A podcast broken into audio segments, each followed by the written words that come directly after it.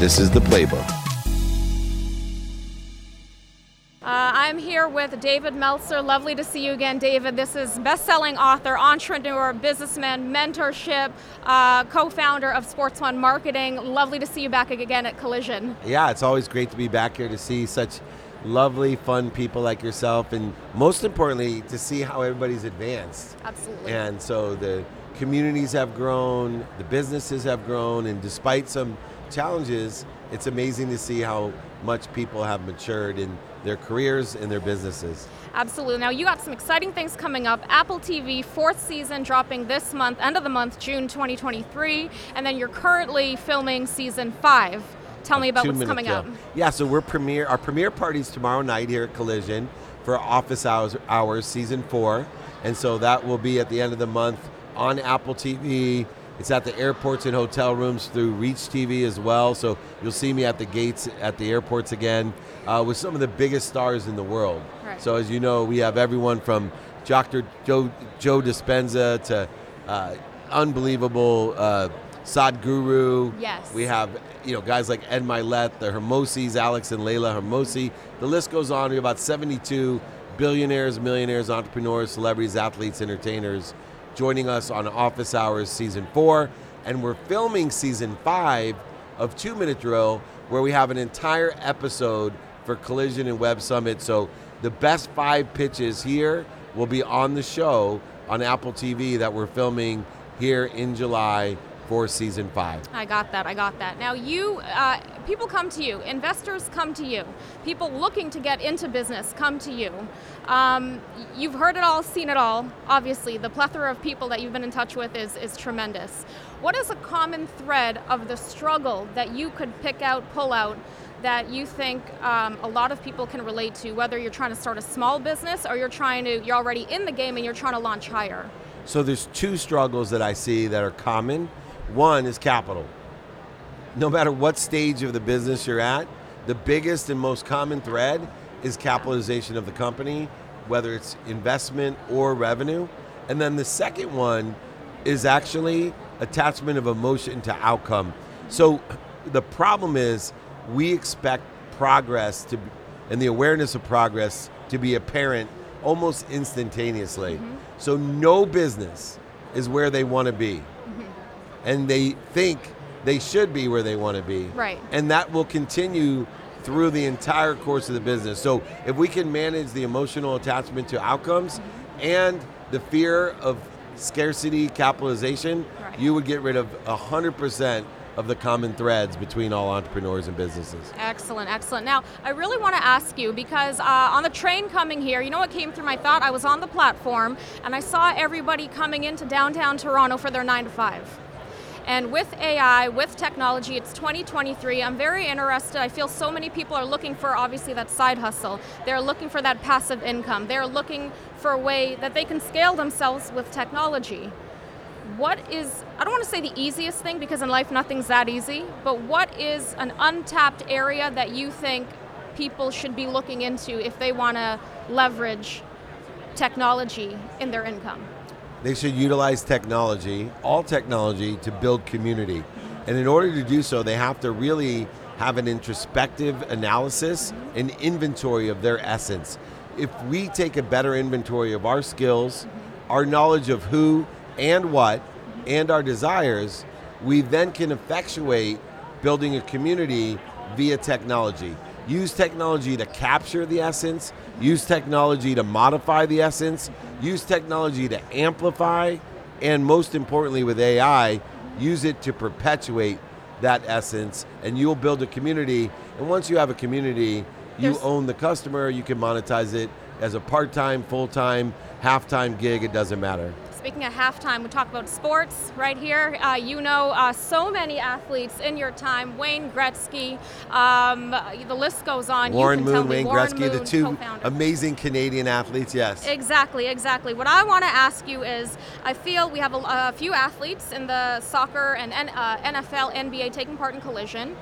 Are there enough athletes globally um, who are in the tech space that maybe should be in it. And I know you've been able to advise so many of them. What's the fear for them getting into it, and should there be more athletes who attach themselves to this space? Well, I think I look at athletes the same as I would a doctor. Uh, athletes are so well trained. The only difference is athletes usually start their training at five years old. Uh, so the amount of training and focus that they've given to one particular skill, knowledge, and desire, they don't understand the expansion. They see it as transition. And if they saw the expansion of their skills, knowledge, and desire into business, the same way that I help doctors, healthcare providers, accountants see how they can expand their skills, knowledge, and desire because they're well trained into alternative businesses, expansive businesses, they would feel more comfortable and not have the fear by looking at it as expanding into, not transitioning from. Right, because I think, like you said, fear, I think one of the biggest fears is not knowing how to do something. A lot of people want to start something online, they want to start a niche, they want to start a market, and they start, they take the first two steps and they stop, and they never look back. How could you get beyond that mental block? Well, I always say once you know what you want, the easiest and fastest thing to do is know who. Yeah. Who can help you and who can you help? So, one of the reasons so many athletes do reach out to me is that I sit in a situation they want to be in and I understand where they're at. So, not only can I meet them where they're at, but I can give them instructions and directions on how to get to where they want to be. I got that. I got that. I'm gonna. We're coming up to short.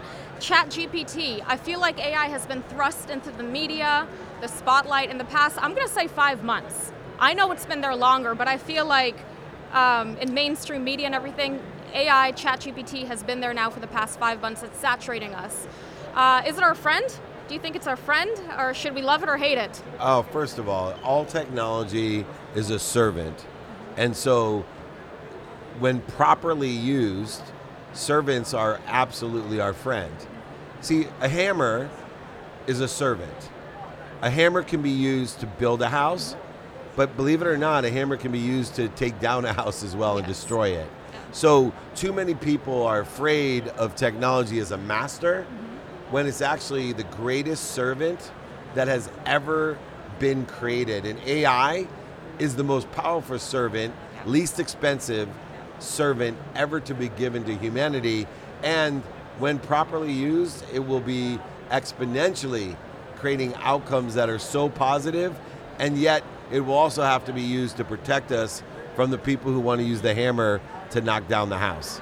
I like that, David. Finally, I'm going to ask you there's this huge contention between big tech and the news media. I'm part of the news media. I know you're originally a journalist. Um, and it's come to a head, especially here in Canada. There's now a new law, I'm not sure if you know or not, but that's fine, a new law that says, that's trying to push Google and Meta to pay Canadian journalists for their content. If not, it's blocked from Google and Meta. Is there a happy medium going forward? Right now, that's a contentious issue, but going forward, do you see a happy medium between the news media and big tech? Well, look, a community is so important, and one thing big companies can't do is stop you from building your community in person, on the phone, via email, and via social media. There's other platforms. So, what they're going to do is drive traffic to alternative silos. Uh, so, there is a happy medium. Uh, look, let the course, as always, of the market dictate where the communities uh, fled, flee to, and you'll find that uh, economics play a critical role in where those communities are. And so, luckily for today, we're not living in one system where if they cut off media or charge for media or don't pay for media, there's nowhere else to go. Look, there's a fluid, natural course of audience, and there are plenty of options, opportunities. We saw that when Vine went down. All those people migrated, they didn't just disappear. Yeah. So you'll see a great migration uh, away from scarcity and into abundance. into abundance. And finally, I said finally before, but finally, I'm going to leave you off on this. Your mission, David Meltzer's mission, as we all know, is to get 1 billion people Over. Globally, limit me. over 1 billion Yeah. people, to be happy. Obviously, with technology, you have a reach of over 1 billion people. Where are you in that mission at this point in your career? So I'm very focused on people like you. So I'm looking for a thousand people that I know in their lifetime will empower a thousand people to empower a thousand.